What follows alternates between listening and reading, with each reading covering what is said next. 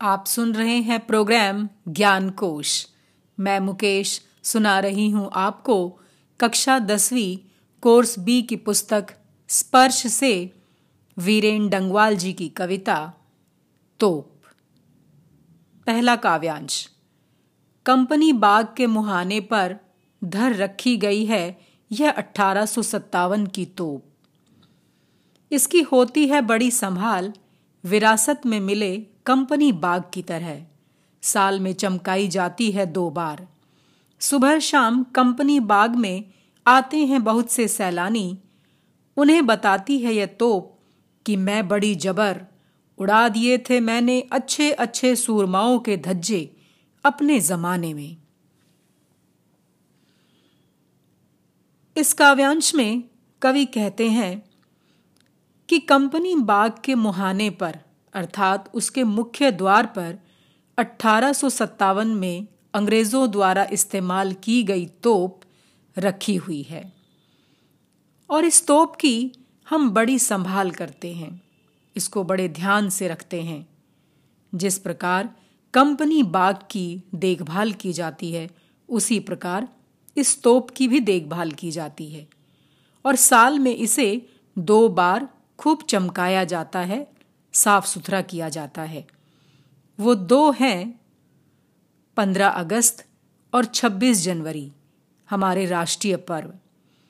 सुबह शाम कंपनी बाग में जो बहुत सारे सैलानी, जो पर्यटक आते हैं वहाँ घूमने के लिए, वे सभी इस स्तूप को देखकर हैरत में पड़ जाते हैं।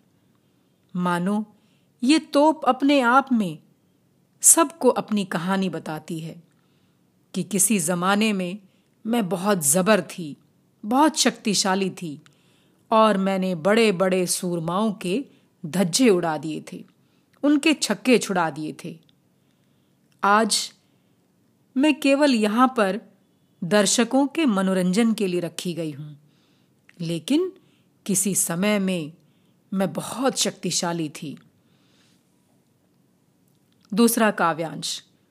अब तो बहरहाल छोटे लड़कों की घुड़सवारी से अगर यह फारिग हो तो उसके ऊपर बैठकर चिड़ियाँ ही अक्सर करती हैं गपशप। कभी कभी शैतानी में वे इसके भीतर भी घुस जाती हैं, खासकर गोरइये वे बताती हैं कि दरअसल कितनी भी बड़ी हो तोप, एक दिन तो होना ही है उसका मुँह बंद। इस काव्यांश में कवि कहते हैं कि अब तो फ़िलहाल ये तो केवल मनोरंजन का साधन बनकर रह गई है। छोटे छोटे लड़के इसके ऊपर बैठकर इसकी घुड़सवारी करते हैं और उसका आनंद उठाते हैं। और जब उन छोटे छोटे लड़कों से इसे फुर्सत मिलती है तो इस पर गोरैया अर्थात चिड़िया इस पर बैठकर मानो अपनी गपशप करती हूँ, अपनी बातें करती हूँ। और कभी कभी तो वे इस तोप के मुँह में घुस जाती हैं और वहाँ अपने घोंसले भी बना लेती हैं। मानो इस तोप पर खेलते हुए बच्चे और इन पर बैठी गोरैया ये कह रही हूँ कि, तोप, तुम अपने समय में कितनी भी जबर, कितनी भी शक्तिशाली क्यों न रही हो? लेकिन आज देखो तुम मात्र एक मनोरंजन की वस्तु बनकर रह गई हो। इस कविता से हमें ये सीख मिलती है कि कोई भी व्यक्ति, कोई भी सत्ता, कोई भी देश, चाहे कितना भी शक्तिशाली क्यों ना रहा हो, लेकिन एक ना एक दिन उसे अपनी शक्ति से विहीन होना पड़ता है। इसलिए हमें नकारात्मकता की ओर नहीं बल्कि सकारात्मकता की ओर बढ़ना चाहिए। इस कविता की तोप हम भारतवासियों को ये भी सीख देती है कि हमें भविष्य में सतर्क रहना है, जागरूक रहना है, ताकि फिर से हमारे ऊपर कोई ईस्ट इंडिया कंपनी दोबारा से शासन न करने पाए। भले ही ये तोप हमें अच्छी ना लगती हो लेकिन ये हमें विरासत में मिली है। ये हमारी धरोहर है। चाहे इससे हमारी बुरी यादें ही क्यों ना जुड़ी हों, लेकिन हमें इसे संभाल कर रखना है, ताकि हमारी आगे आने वाली पीढ़ी इस तोप को देखकर सदा चौकस रहे, जागरूक रहे। आप सुन रहे हैं प्रोग्राम ज्ञान कोश। मैं मुकेश सुना रही हूँ आपको, कक्षा दसवीं, कोर्स बी की पुस्तक से, कैफी आजमी जी की कविता, कर चले हम फिदा। कर चले हम फिदा, जानो तन साथियों, अब तुम्हारे हवाले वतन साथियों। सांस थमती गई, नब्ज जमती गई फिर भी बढ़ते कदम को न रुकने दिया। कट गए सर हमारे तो कुछ गम नहीं। सर हिमालय का हमने न झुकने दिया। मरते मरते रहा बांकपन साथियों। अब तुम्हारे हवाले वतन साथियों। इस काव्यांश में कवि सैनिकों की आवाज़ बनकर कहते हैं कि जब सैनिक देश की रक्षा करते हुए अपने प्राणों को अपने देश पर न्यौछावर करते हैं, बलिदान करते हैं तो वो उस समय अपने देशवासियों से ये कहते हैं कि हम तो देश की रक्षा के लिए अपनी जान, अपने प्राण न्यौछावर करके इस दुनिया से जा रहे हैं।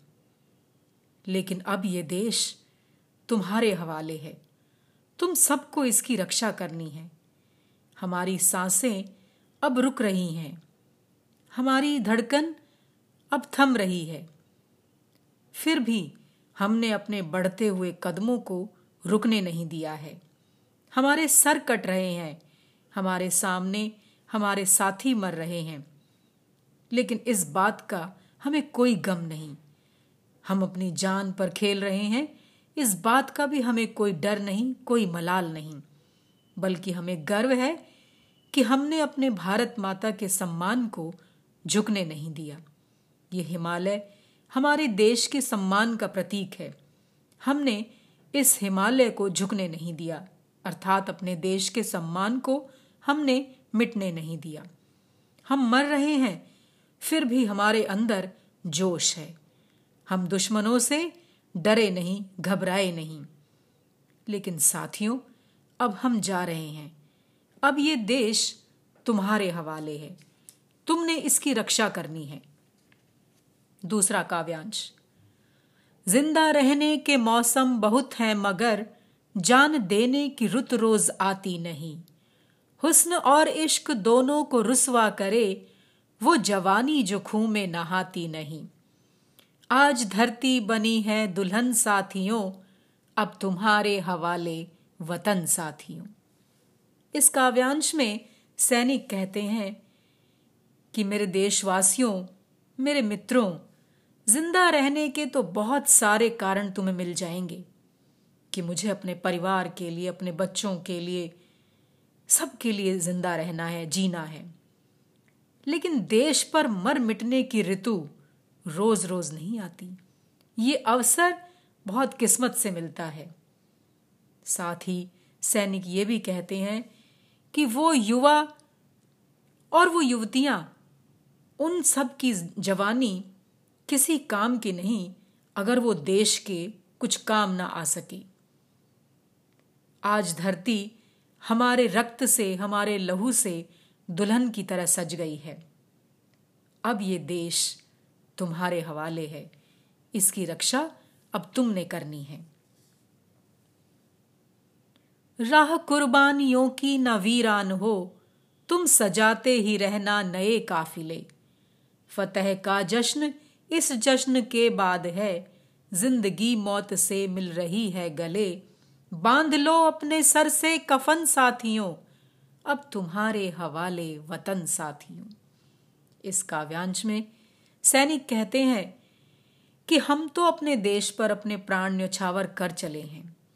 लेकिन याद रहे, ये कुर्बानियों का, अपने देश पर मर मिटने का जो सिलसिला है, वो खत्म नहीं होना चाहिए। हमारे बाद और नए नए काफिले और नए नए समूह बनते जाने चाहिए। फतेह का जश्न इस जश्न के बाद है। अर्थात जब हम अपने प्राण अपने देश पर न्यौछावर कर रहे हैं। उसके बाद उसके बाद जो जीत हासिल हासिल होगी, उसका जश्न कुछ और ही होगा।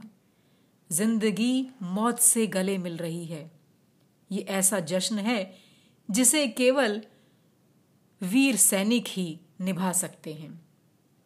वो देशवासियों से कहते हैं कि तुम भी अपने सिर पर कफन बाँध लो, अर्थात अपने देश पर मर मिटने के लिए सदा तैयार रहो।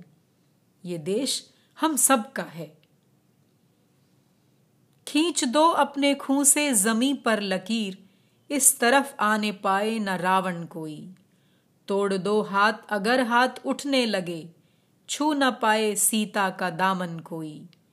राम भी तुम तुम ही लक्ष्मण साथियों, अब तुम्हारे हवाले वतन साथियों। इस काव्यांश में सैनिक कहते हैं कि हे मेरे देश के वीर जवानों, देश की रक्षा का दायित्व केवल सैनिकों पर नहीं है, बल्कि देश का हर युवा, हर नौजवान अपने देश की खातिर मर मिटने को तत्पर रहना चाहिए।